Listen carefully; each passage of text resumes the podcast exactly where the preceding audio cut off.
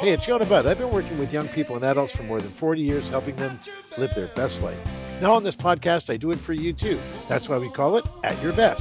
So I can help you become your best self each week. So let's explore stories from all across Canada and celebrate how strong we really are, even when we feel at our weakest. On this episode, we look at the celebrity who's become an icon for an illness again, and we also will spend time responding to emails and messages from Blue Monday. We also touch on cities banning tobogganing, if you can believe it, on local hills, and other celebrity who saved a woman from a car crash. And in light of the two major instances of child abuse and domestic violence in Alberta, we speak with a former provincial child advocate on how widespread child abuse is and how it can stay hidden for so long. So sit back, relax, and get ready to listen to ways we can help make you be at your best. Did you watch the Emmys last night? Come on. Sure you did. You watched the Emmys last night, and, you know, I don't know if your favorite shows won or didn't win, if your people won awards or didn't win awards. I don't know. I don't really have the patience to watch that whole show, but I did catch the clip of Christina Applegate, by the way, and uh, have a listen to what she said at uh, at the Emmys. Thank you so much. Oh my God. You're totally shaming me with disability by standing up. It's fine. Okay. Um, body, not by Ozempic. Okay, let's go. Uh, some of you may know me as Kelly Bundy from Married with Children. Um, thank you. We don't, we don't have to applaud every time I do something. Um, or Samantha from Samantha Who, or probably maybe my last job from Jen Harding from Dead to Me. Thank you there you go. She's a wonderful actress and uh, tremendous at what she does. Uh, and you know, now unfortunately, if you if you weren't able to catch what she was talking about, uh, Christina's been diagnosed with uh, MS, multiple sclerosis, and uh, you know, trying to deal with that.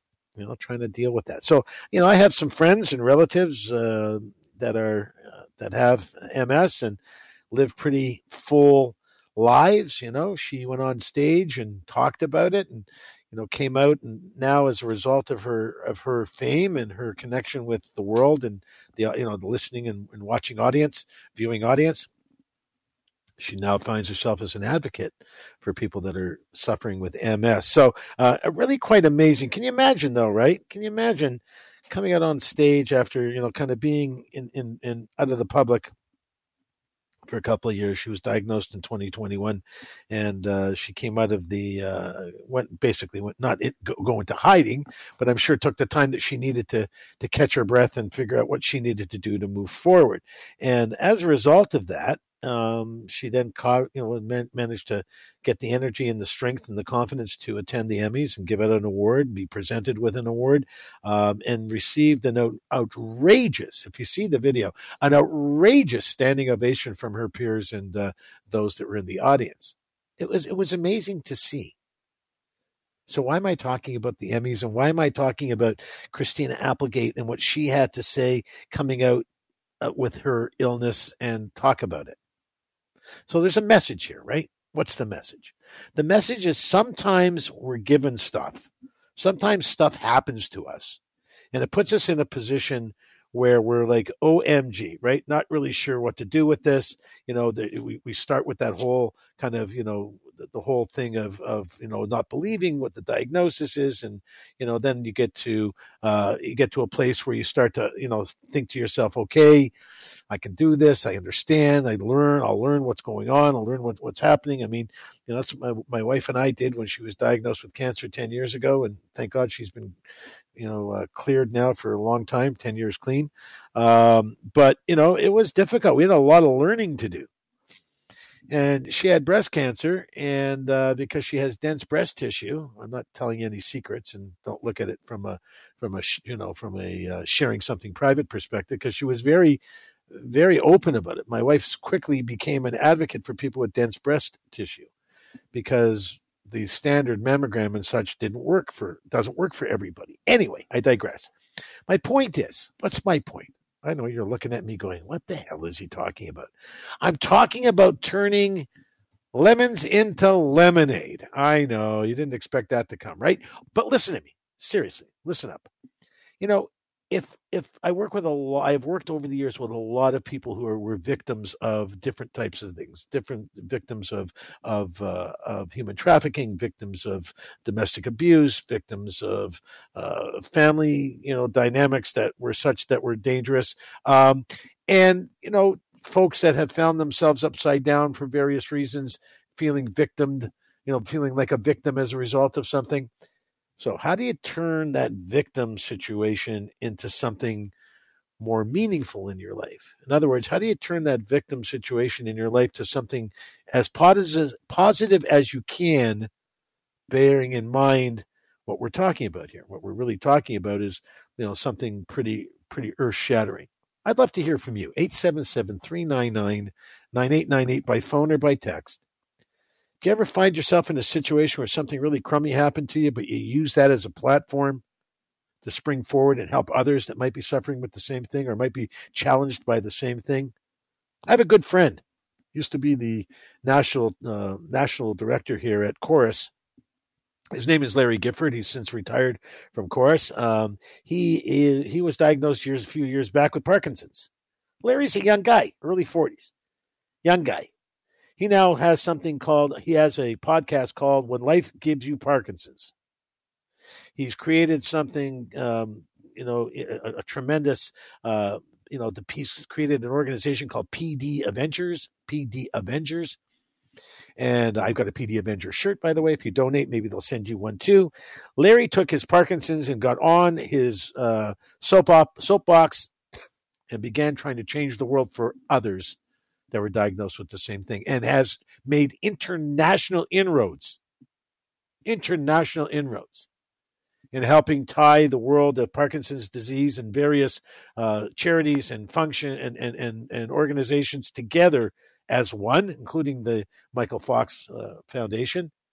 And he's making a difference, and not just in, in everyone else's life, but from a social, uh, um, selfish perspective it also helps the person who's going from victim to advocate in a big way. Makes you feel like you're doing something, right? Makes you feel like you're doing something. So Christina got up and she talked about her, her MS in a way that was empowering for others, using her fame and her and her platform to do good. And I'm sure, without knowing her and without talking with her, but based on my discussion with others that were in the same situation, similar situations, not the same, but similar situations, the power that you get from sharing like that, holding your head up high and going, yeah, I got this, this, and this, but this is what I'm doing about it. And I suggest you all do the same thing. And you can lean on me for some support and some help. So she goes from being a weaker, the weaker side of the equation, to be the strength in the equation. Hats off to her definitely one of uh, this week's uh, people at their best, Christina Applegate, um, for turning her uh, her difficult situation into something that can help others.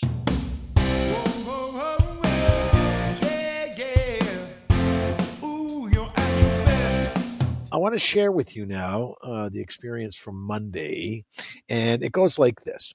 So uh, it was decided by the executive team and our executive producer um, and our national uh, management team uh, that we would um, want to engage with people, engage with listeners uh, on Blue Monday, being that it's uh, considered one of the more difficult days of the year year for people who might be you know, dealing with some mental health issues or some difficulties. And and and, and let's hold that thought for a second, right? So it's called Blue Monday. Um, I don't, you know, to be straight up, I'm not a big believer in these kinds of things, these types of days that uh, people can can look to and uh, you know uh, try to uh, I don't know figure out how to get everything in one day uh, to to deal with the stuff that you've got going on. But Blue Monday is designed primarily uh, so people would feel way back when, so people who felt overwhelmed by the cold and the and the darkness and the middle of the year, and you know typically not the greatest weather in most of the countries, other than you know Caribbean countries where that's a beautiful time of the year. Maybe some other parts of the eastern uh, part of the world and so on. Uh, but for the most part, you know, Blue Monday is kind of a North American thing, uh, but it started, I believe, in Europe and the UK uh, by a travel agent uh, who decided that if they called Blue Monday a thing, being the most difficult day of the year for people, people would book vacations and you know get away from the, the miserable weather and so on and go elsewhere. And I, I assume it was very successful for a while. So then Blue Monday became a real thing. It became a thing that you know we're now taking advantage of as a result of the ability you know for us to be able to talk to one another about it, right? Be able to share with one another about it, um, and you know it's really a day of the year, frankly, no different than any other day of the year. Uh, although we look at it as the time of the year to share and talk about feeling a little blue, a little off, right? Not necessarily anything earth shattering for most people, but just a little off. Now you're coming out of December, right? Lots of parties, lots of fun, time off work, sleeping in late, you know, staying up late at night, sleeping in late in the morning, going out for, you know, if you're able to, you can afford it and you're able to go out and have a meal or two elsewhere, that's great, you know, uh, spending time with friends at home, you know, whatever. You get into kind of that chill, relax thing. And, you know, depending on what you do for a living, that can be three or four days or it could be a couple of weeks right? It can be a couple of weeks if you're a teacher or somebody in that kind of profession. So to catch yourself back and, and get yourself back kind of into into some groove come January takes a little bit of work. Now you're two weeks into January. It's the 15th, and OMG, now I'm getting my my my my uh, bills for my credit cards that I spent too much time over Christmas, too much money over Christmas. I'm recognizing that maybe I put on a pound or two. Maybe I was drinking a little too much, smoked a little too much weed. Who knows, right? Whatever you got going on. Now I got to go back to work if you're fortunate enough to have a job. Now I got to go back to work. Now I got to go back to some kind of normal. So the 15th of the month was considered to be a blue part of the of the year, and uh, we addressed it here on Corus uh, with a segment called a show called Coping, so we were across the uh, four major markets: Vancouver, uh, Edmonton, Manitoba, and Ontario, and it was it was incredible. I, I, I got to tell you, it was incredible. I worked with uh, uh Dr. Gans Ference, who's a great psychologist uh, out of the uh, Alberta area, um, and um, find him on air online as well. Uh, Dr. Gans or Ask Dr. Gans, I think is his thing. Um, and you know, we had a really good time, and we were asking, we were answering a lot of questions that people call, call would call in and say, you know, I'm so and so, and I want to share this and this, and give me some advice about that and that. It was really cool. And what I'm going to share with you now, if you're open to it, if not, bear with me, see what you think. We're going to talk about some of these text messages and emails that we got for people that we weren't able to really address live on air. So we got a ton of text messages. We got a ton of emails. Uh, we actually had people call into something called the buzz line. I never even knew what that was, but there's apparently some some of the some of the stations have something called a buzz line where people can call in and leave a voicemail message. So we had voicemail messages from people who were who were uh, excited that we were able to help them or offer some advice and some help. Um, and we turned that into something. It was really great. So here are some. So I want to go through with you if you're with me, stick with me here. We're going to go through some of the messages that we got from folks that we weren't really able to address. Now, here's how this is going to work I'm going to read the text message or the email. I'm going to begin to provide advice, counsel, and direction therapy if necessary, if the appropriate if the question is one that I would answer answer with a therapeutic response, a response that's therapeutic. Maybe it's better. But I want to hear from you. What advice would you give these people? 877 399 9898. I'm deputizing all of you as my assistant therapists, assistant coach. Jump on the phone, jump on the text 877 399 9898 right? My boy, my boy is Jono. He's waiting. He's standing by, waiting to answer the phone. So here it goes.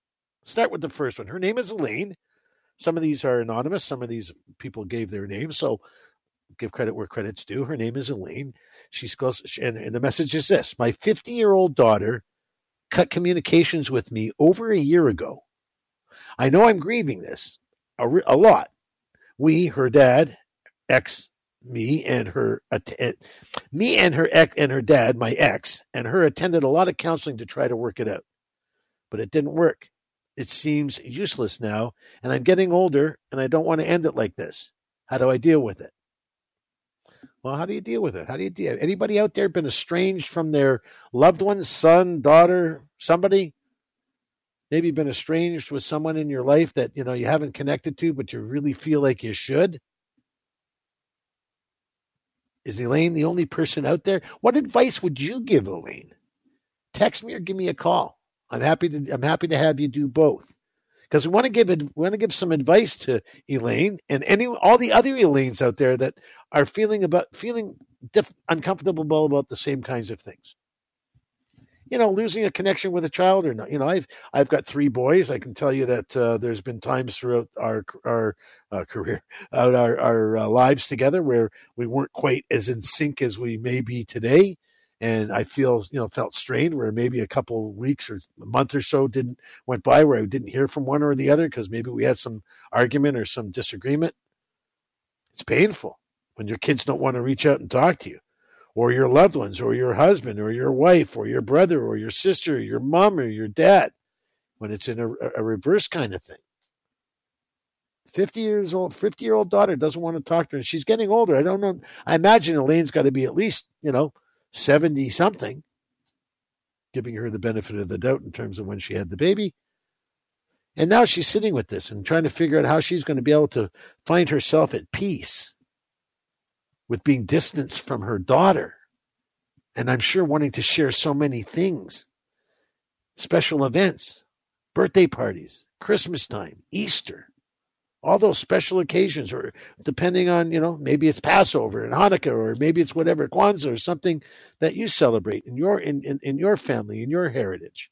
Okay, so let's deal with another message. We were uh, talking about text messages that we got from the Blue Monday coping special across country, um, and here are some messages from. Uh, some folks will try to address another one or two before we go to big break here. I hope you're loving it. Let me know. 877-399-9898. Hope that this stuff is helping you. Uh, if not, let me know and we'll uh, we'll change it up a little bit next time. Uh, here's one question I have uh, from Ryan. I have a question. I have to put down my beloved cat this week and I'm an emotional mess. Don't know how long I'm going to uh, how I'm going to cope. He's meant the world to me. I'm crying as I text this. Please, please. I need some advice. Thank you very much. Oh my gosh, Ryan. First of all, I'm so sorry for your loss. Uh, second of all, I've been through this with my dog Barney a few years ago. Had to put Barney down. He was uh, almost 16, and just uh, anyway.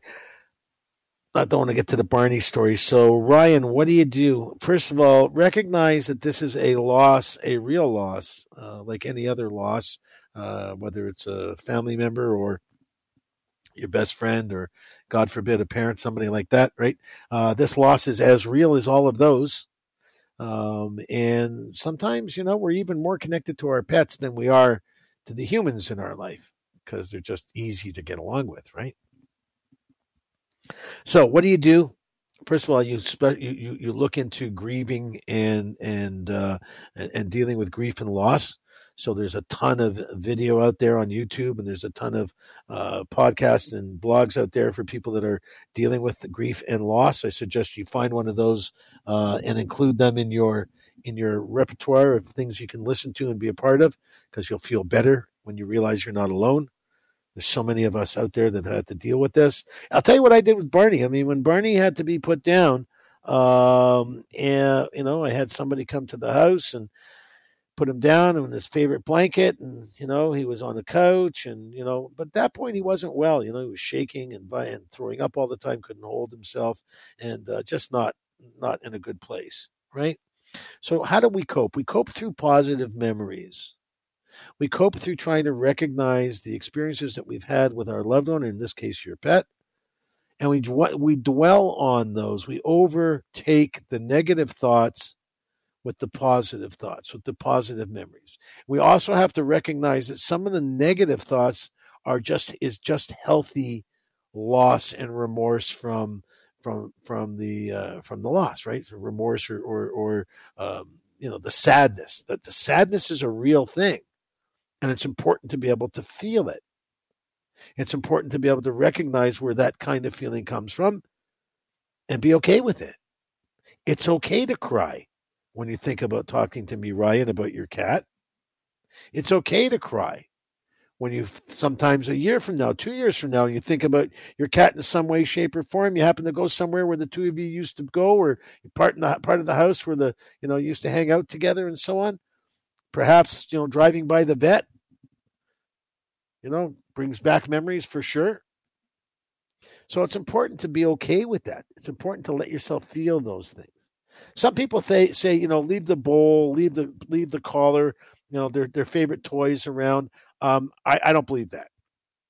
I believe that those are painful memory. Those are painful reminders for most people. You know, a picture, a really nice picture, maybe with their collar on the you know taped or put around the corner of the picture, so you have the collar in the picture to to have in in in you know in in memoriam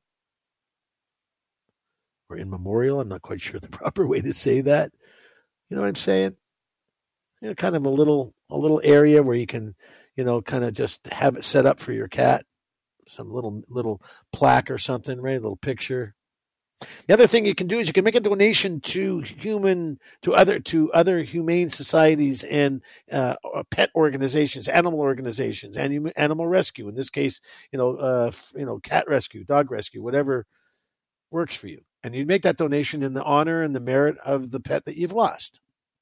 The other thing that you can do and you can think about doing is you can think about, um, you know, making a, you know, making a donation uh, on an annual basis. Do something that's, you know, that's special for, uh, you know, on your on the birthday of your cat. Maybe that's a day where you go to the local humane society and you, you know, bring treats for all the animals that are there and can't get out. You know, turning it into a, a positive time based on positive experiences make all the difference in the world in how you deal with grief and loss. You know, hiding from it, pretending it's not there is not the answer.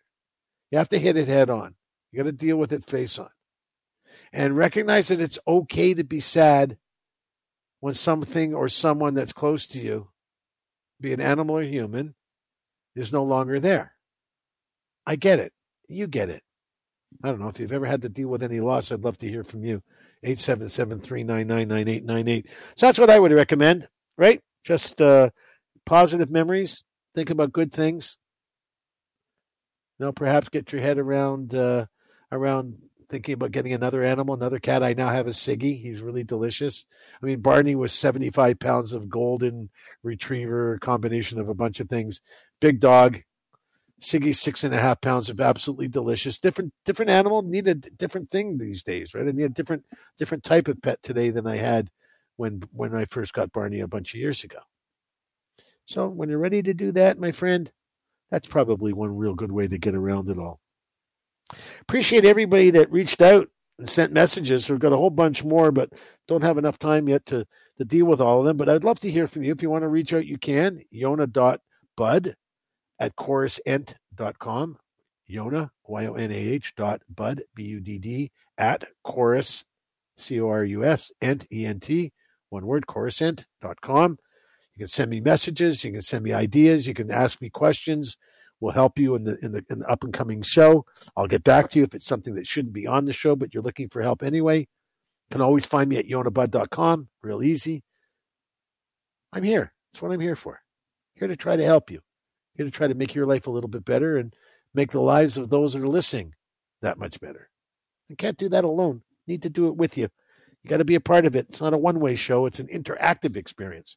So I want to thank everybody who's given us messages and sent in uh, questions to uh, to share today. Uh, got only a couple of minutes left. Someone asked me, "What do you do with a kid uh, what do you do with a 13 year old who wants to go to school wearing uh, crop tops and uh, you know showing showing a little too much skin? I'll tell you what I do with my grandchildren. I got two grandchildren. I have a little boy who's uh, nine. I have a little girl who's 11, and uh, I told them those this a long time ago that I'll make a deal with them that if they go to school wearing something that I don't think is appropriate or in their best interest in terms of showing them at their best, expect that I will come to school to pick you up in the same type of outfit. So if my granddaughter or grandson, for that matter, either of my grandchildren are showing a little too much tummy or a little too much butt crack when the pants are hanging too low and all you see is underwear, I'm coming to school bearing a belly and butt crack, and they will be so embarrassed my granddaughter says, "No, Zadie." They call me Zadie. It's grand, it's grandparent in, in Yiddish and Jewish. Uh, no, Zadie, you, you wouldn't do that. I said, "Absolutely, I would." She said, "I would be so embarrassed." She says, "Now imagine." I said to her, "Now imagine how your mother and father might feel." certainly how I might feel. So the best way to deal with your kids about what they wear, make sure they recognize that the that the standard that they set may come back to bite them sometime when mom or dad or you know or grandparent show up in the same type of outfit. I don't think it's going to be pretty. Otherwise, you kind of got to let them do their own thing and you know let them reach out in their own way. I have a grandson that likes to wear two different color socks or two different shoes sometimes to school. I'm good with that as long as they're not two rights and two lefts, right? One right, one left. But doesn't matter if they match. He's comfortable with that. You got to let them be what they want to be. At the same time, you want to keep them safe. So, a little too much skin? Nah, I'm not up for that.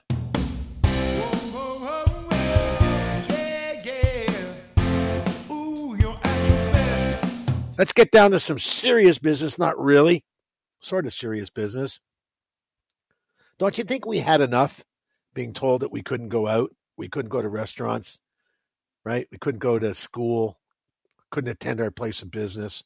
Many businesses were shut down for a really long time, for years, two years actually, give or take. Now, in, in Toronto in particular, I don't know if this is happening anywhere else in Canada. I would love to hear from somebody across all the other provinces. 877 399 9898. Can you go tobogganing in your city? Yeah, you heard me correctly. Can you go tobogganing in your city? First of all, there has to be snow, right? But are the hills open? Or are there signs like there are across many of the, the, the tobogganing hills in Toronto that says, do not toboggan? You're not allowed to toboggan on the toboggan hills. I can't figure that out. I don't understand where that's coming from. That doesn't make sense to me. Now, some people say it's because the city is concerned about liability and about people getting hurt. I don't know about you, but I went tobogganing for years and years and years and years and many, many years. And yeah, people got hurt. People did stupid things. You know, going down on a piece of cardboard or going down on a, the top of a garbage can lid. I did it. Piece of plastic, right? Not a proper toboggan, not you know, or you'd go down. People would go down on these little toboggans that are too small for them, a little kid toboggan. But you're, you know, we were teenagers, and you know, we would do whatever we had to do to have some fun, sometimes stupid fun. But to ban people from using their common sense, that's what this conversation I'm having with you right now is about. It's about somebody having to tell you or me what to do based on common sense. Now, I know if I'm doing something and it's not safe, I'm taking it upon myself to do that, right? I'm not going to do something and then blame, you know, blame the people that run the hill, in this particular case, tobogganing hills.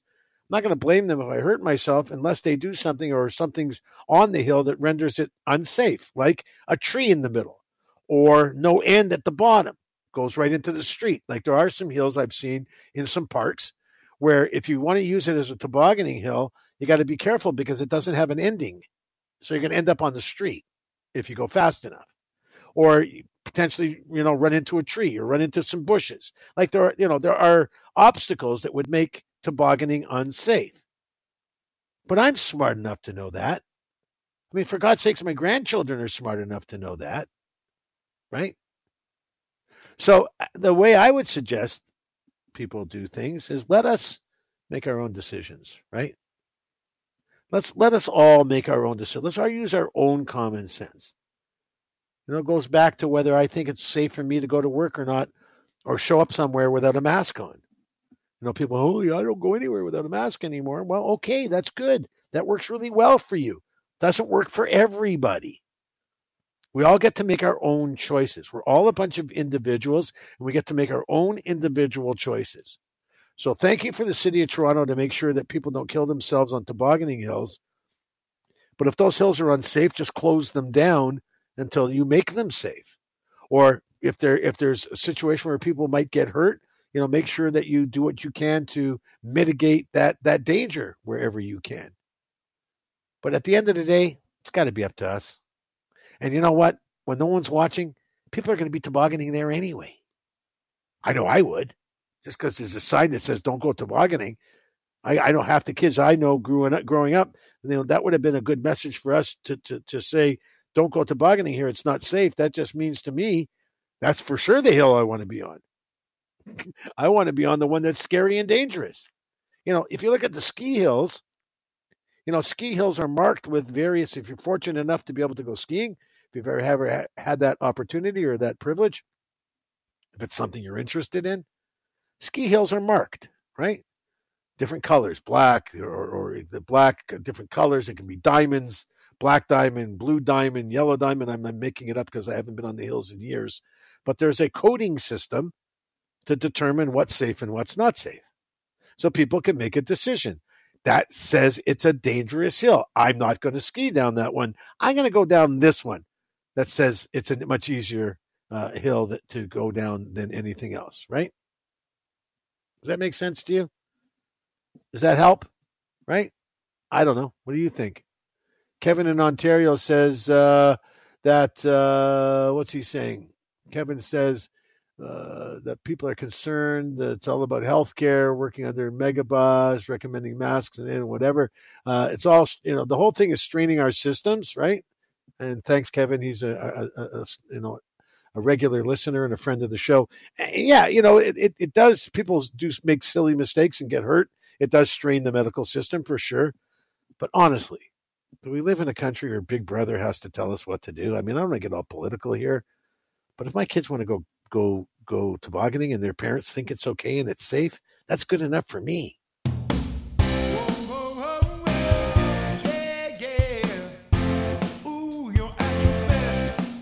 Imagine you're in the car, you're on the road, minding your own business. All of a sudden, you see a car crash ahead of you. You know, five or six or eight cars ahead, right? There's a couple of cars, and then to the left, there's another car, and then, you know, up ahead, there's obviously a huge commotion. And about three, four cars ahead of you, a guy gets out of the car, big guy, huge guy, gets out of the car. You look over at your partner, your wife, your husband, whoever's in the car with you, and you say, Can you believe it? Oh my God, look at that guy. He looks like Hulk Hogan. What's he doing? And then you watch one of the most famous wrestlers in the world jump into a into a, a crash site and help a young woman who's trapped in her vehicle. He and a friend, Hogan and a buddy, they happened to be near, nearby. They ran in, they punctured the airbag, and pulled her out of the wreckage. Now, the guy's 70 years old. Doesn't mean much because 70 is nothing these days. He's in great shape. Let that sink in. 70 year old celebrity rushed into a dangerous scene to save a life. I mean, come on. Pretty impressive. Now, I'm going to open up the phones for you to call or to text 877 399 9898. You got a little bit of time here. And the question is the real question is have you ever had to jump into a situation that was really dangerous to save someone's life or to save a pet or save a child? Or did someone perhaps come and save you? And how do you feel about a famous person putting their lives at risk for the sake of saving a life for others. I mean, really, you look at Hulk and, you know, good guy, great, great actor, great, uh, great um, wrestler, and so on. But would you ever expect that he'd jump into a car and how, and how that immediately comes to mind? Take the position, how quickly he come into, into jump into action. Would you be willing to do that? Are you ready to do that? You ready to jump in to save a life? I think I am. I just don't know. You don't know till you get there, right? Well, he did so. Wasn't that long ago. His new wife, yoga instructor Sky Daily, she took to Facebook to praise his action and talked a lot about it. By all appearances, the, the, the girl, the young woman, the woman that he took out of the car was unscathed, really just a little rattled. Uh, it was a miracle that she didn't, uh, she wasn't more hurt, you know, hurt more, uh, more significantly than what they saw, just minor minor uh, things, minor scratches and bruises.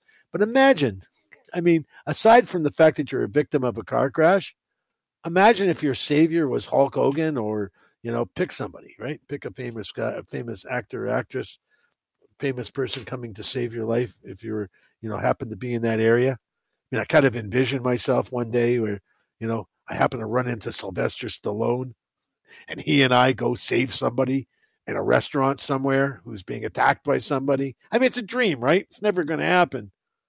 Yeah, but I'd like to hang with Sly, do some good. So you never know when this is going to happen. You never know when you're going to have to jump into into into the I guess into the fray, if you will. Get your feet a little dirty, maybe your hands a little messy, right? A little bit scrappy. You never know. And would you do it? You think you could do it? You could you bring it upon yourself to jump into a situation where you might be a little bit at risk, may not be the best thing in the world, you know, maybe something that's slightly dangerous, like a fire. I know people, I've heard stories of people running into a, a, blazing fire, a burning blaze of a building to try to save a life. Would you do that? I, I don't know that I would. I mean, I for sure would call 911. I for sure would do what I could to try to save a life and and you know in some realistic fashion, but I don't know that I could jump into a, a burning building or a burning car. I, am not sure. I'm not sure that uh, you know, not because I wouldn't want to do it. I just don't know that I'm equipped to do it. And I think that's the other thing. You have to make a decision if you're in a life saving, if you have a life saving opportunity, you got to ask yourself, do I have the physical capability? Do I have the tools I need to do this? The, the, the mental fortitude and so on to do this? Well, Hulk is definitely portrayed as someone at their best today on this show. But I wanted to share the conversation with you more about what it means to do a, to, to do a, to be involved in a selfless act.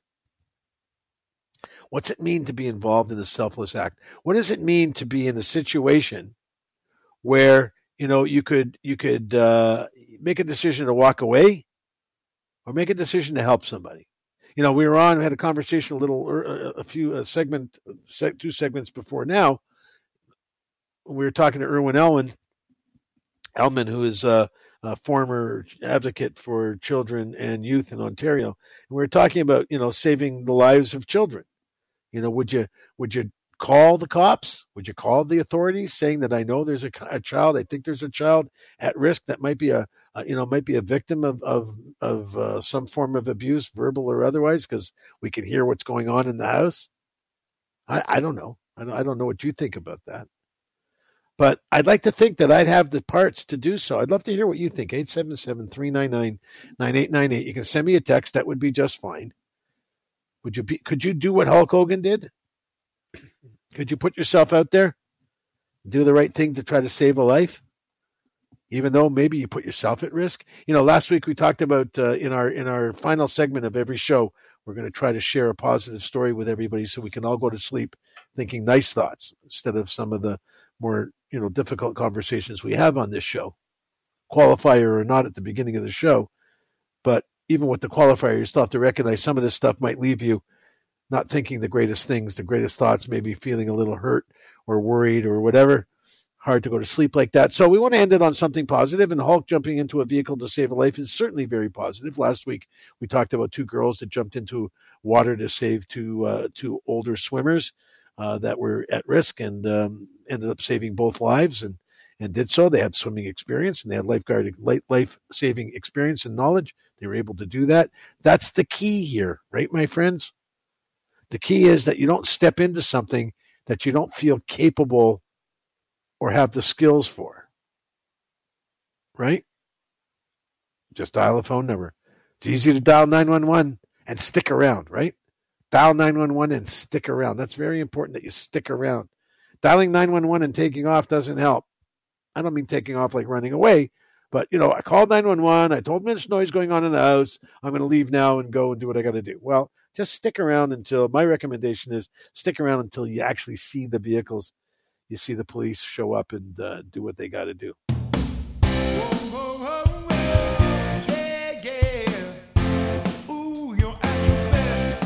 In uh, Calgary recently here, there was an article in the situation not long ago.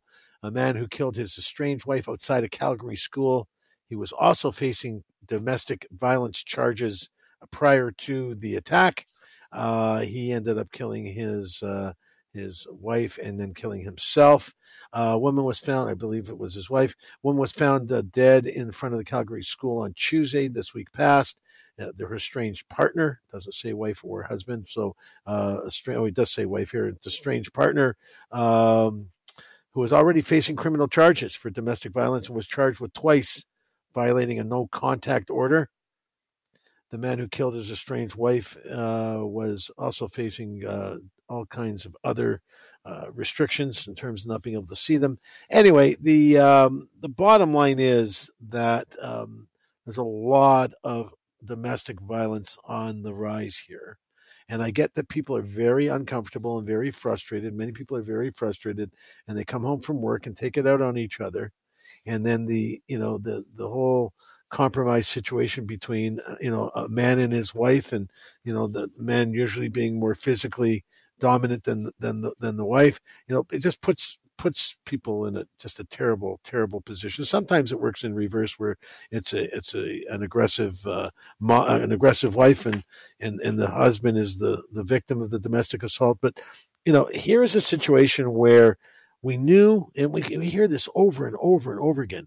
The guy had restrictions; he was not allowed to be uh, near his uh, estranged partner, his wife, wasn't able to, uh, he had a no contact um, restriction, and all these things were in place. Yet he managed to kill this woman outside the Calgary school. And, um, you know, thankfully, the, the officials are not naming the family per se for the benefit of the kids. But it's the kids I want to talk about right now. Because as much as adults, you know, we know enough to take care of ourselves in relationships, one would hope. but the kids don't get to choose. Kids don't get to choose their parents, and they don't get to choose the kinds of parents they have. My guest this e- my guest this morning, this evening, depending on where you live, his name is Irwin Elwin, and he is um, a good friend of the show, a good friend of mine in terms of uh, being a uh, uh, person that we've had on before in terms of uh, act, providing help and advice. Irwin is the former Ontario Advocate for Children and Youth. Not exactly sure what he's doing, but I'm sure doing something that's really good to help others. Irwin, thanks so much for being here and hope you're well. I am well. It's nice to talk to you again, Yonah. Thank you. Yeah. Um, so I want to get right to it. Uh, the conversation, Irwin, is really about um, people trying to get people to understand the impact that domestic violence has on kids. So when mm. you know when you're when you're dealing with roughly six in ten people living report some kind of child, you know, roughly in Canada report some kind of child, you know, maltreatment before the age of fifteen. Um, some of it's verbal, some of it's physical. Um, what what's what's going on? What's your experience but from the years that you were the advocate, the child advocate in in Ontario, and I guess you're doing some work since you've left. Um, what's going on in this in this world, and specifically in this country? What can we do to protect children? Well, it, uh, there's so many things that we can do. I'm glad you asked it that way because uh, I don't think we are. Uh, with the stat- statistics you just mentioned, I don't think we are protecting children. Mm-hmm. You know, I, I think of three things, and and they sound very general, but uh, and young people taught me this over the years. I think we need to create uh, society where children have what they need uh, when they need it in, in order to thrive. We need to create a society where we say to them, "You will be safe." And then the third thing, which sometimes we forget about, is we need to say to families of all stripes, uh, of any kind biological families, adoptive families, foster families, kin families, chosen families. We need to say to them, thank you. Uh, whatever you need to do right by your children, you will have. And that includes support to the parents. Uh, whatever the parents need to do right by their children, you will have. And that's a commitment we don't make in any way, shape, or form uh, to children and families in any province or territory in our country. And we need to start there. Perhaps it's a culture, a shift in culture, but that's the first thing I think we need to do, and then build systems around that that will act to do those three things. So, Irwin, you know, here's a situation where we, you know, we hear about this, uh, these two acts of, of serious violence in Alberta recently, um, mm-hmm. and you know, there's restrictions against the husband being able to see the wife and so on. Um, is it your experience that the courts also provide for restrictions from you know from a domestic partner or, or, you know a domestic a partner that's involved in domestic violence? Is there restrictions from them accessing the kids as well? And is it just a physical thing, or even you know voice or, or by telephone? Like how do how do we make sure the kids are protected from the from the perpetrator, whether they hear it actively or after the fact? Well, we have a child protection system. It, uh, calls itself child welfare across Canada, in in each province, but it's basically the same. Um, and it's a child protection system that's moves through courts, and uh, judges make decisions. Uh, family court judges make decisions on the kind of access a parent uh, might be able to have. Could be su- supervised access. Uh, could mm-hmm. be just by phone. It could be in person. It could be uh, uh, full access uh, if there's joint custody, and could be no access. Courts decide that. The problem I see is, and there's been some lobbying to create laws, but judges are not trained in intimate partner violence and what that means and how to to see signs of that. So the judges who are making these decisions sometimes are operating without the kind of training that they might need in order to make that decision. And there's been some push to have training, mandatory training for judges around this, but of course, judges, being judges, don't often think they need the training that uh, non legal uh, people of the legal institutions think they might need. So there's been some resistance to.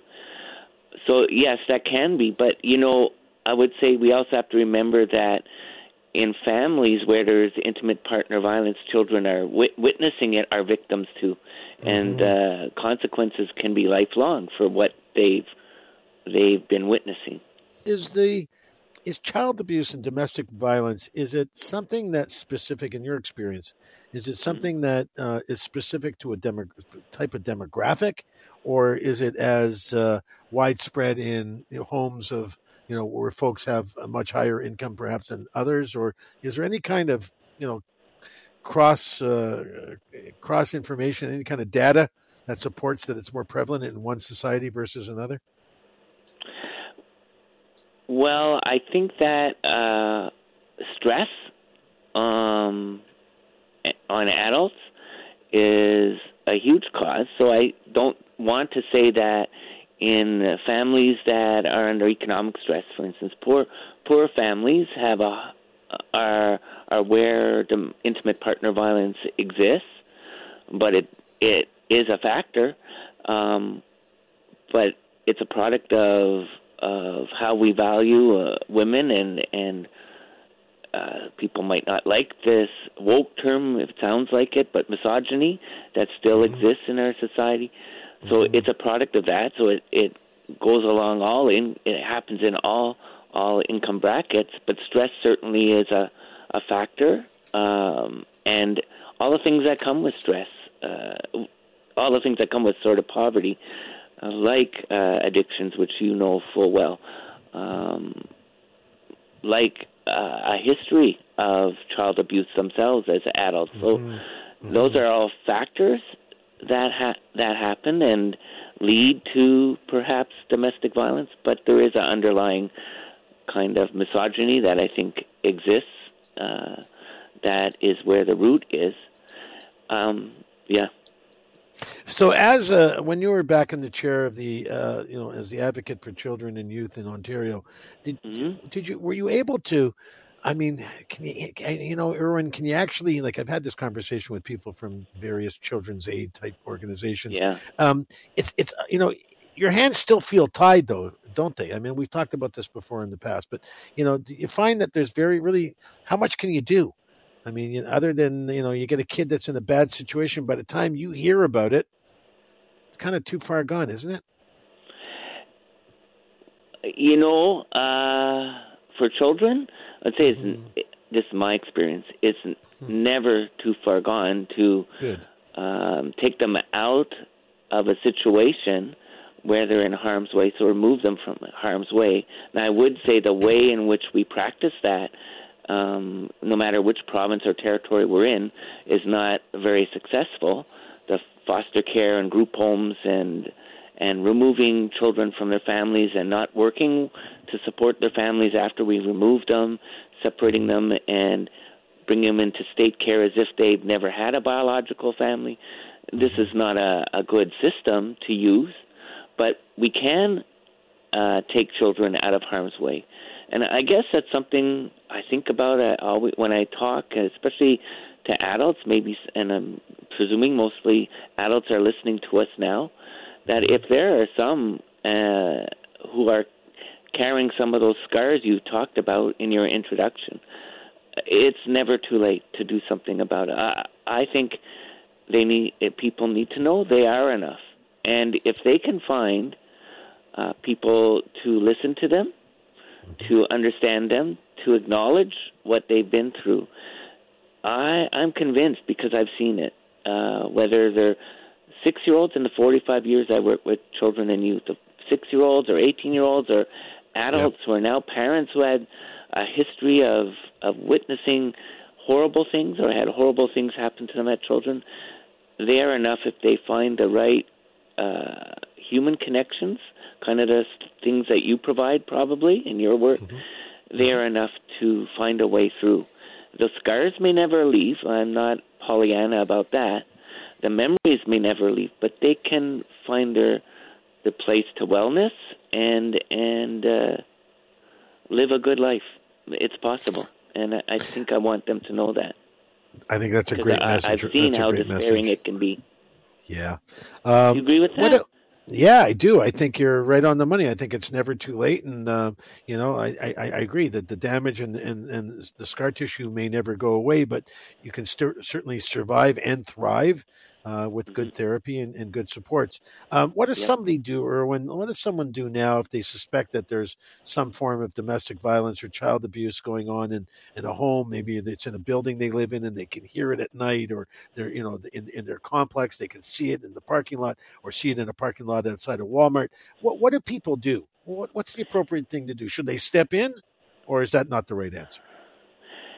Uh, well, I would say it there's an and, and you're, are you talking about when they know there's children in in the home? Yeah, yeah, exactly. When there's yeah. a, when there's children involved. Yep. This is my belief, uh, be, and and you'll know, uh, I have never been a, a, fan, even tonight, of the child protection system as it as it operates. Yep.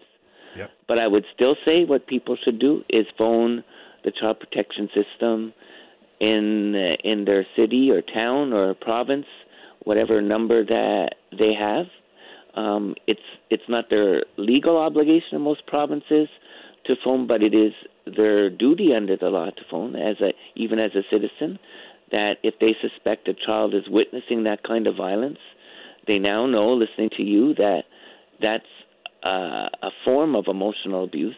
Just witnessing that kind of violence, because children absorb it, mm-hmm. the, their brains absorb it, and sometimes and often you'll know in your work they feel as children and they grow up as adults to feel responsible for it. Yeah. And so they know there's damage to a child there. So yes, they have an obligation to phone.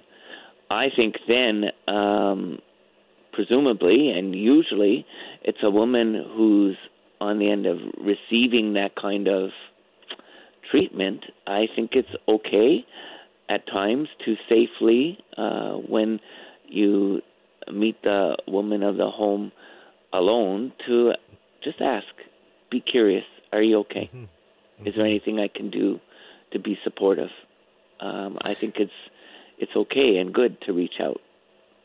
Uh, yeah, you know, that. yeah, you know, people say, "Well, I don't want to get involved. It's none of my business." You know, I, I don't want, you know, I don't want anybody involved in my life. But you know, people need to understand that we have an obligation. If it's not legal, it's certainly moral uh, to step in and make sure that uh, kids get a voice from somebody. And if it's not uh, their own, then it's somebody standing by. Real quick, um, buddy, what are you mm-hmm. doing now? Like, what's uh, what did you move on to after the advocacy work?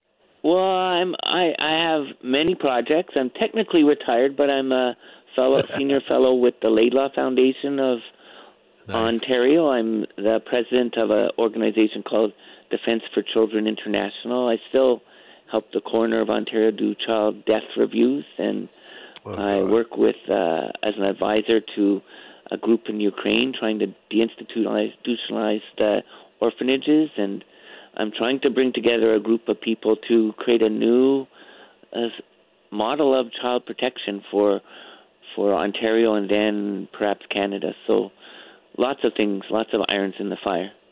Yeah, dial me in somewhere if I can help in some way, man. You know, I I'm on will. your team. And, I'm on and your I'm on your team anytime. Too. What's that? Uh, you stay in touch too, please. Oh, I will. I will for sure. Uh, Irwin Elwin, thank you so much, my friend, for being here with us this evening and sharing uh, always uh, great, honest insight. And uh, you, you, certainly have a much softer touch than most people would recognize if uh, they would recognize the position you were in. So, thank you, my friend. Thank you for being here, and we'll definitely have you back on again. Irwin Elman, he was the former Ontario advocate for child and youth in the province of Ontario. Uh, so thanks again. Appreciate it, man. Take, take care of yourself, man. Bye bye.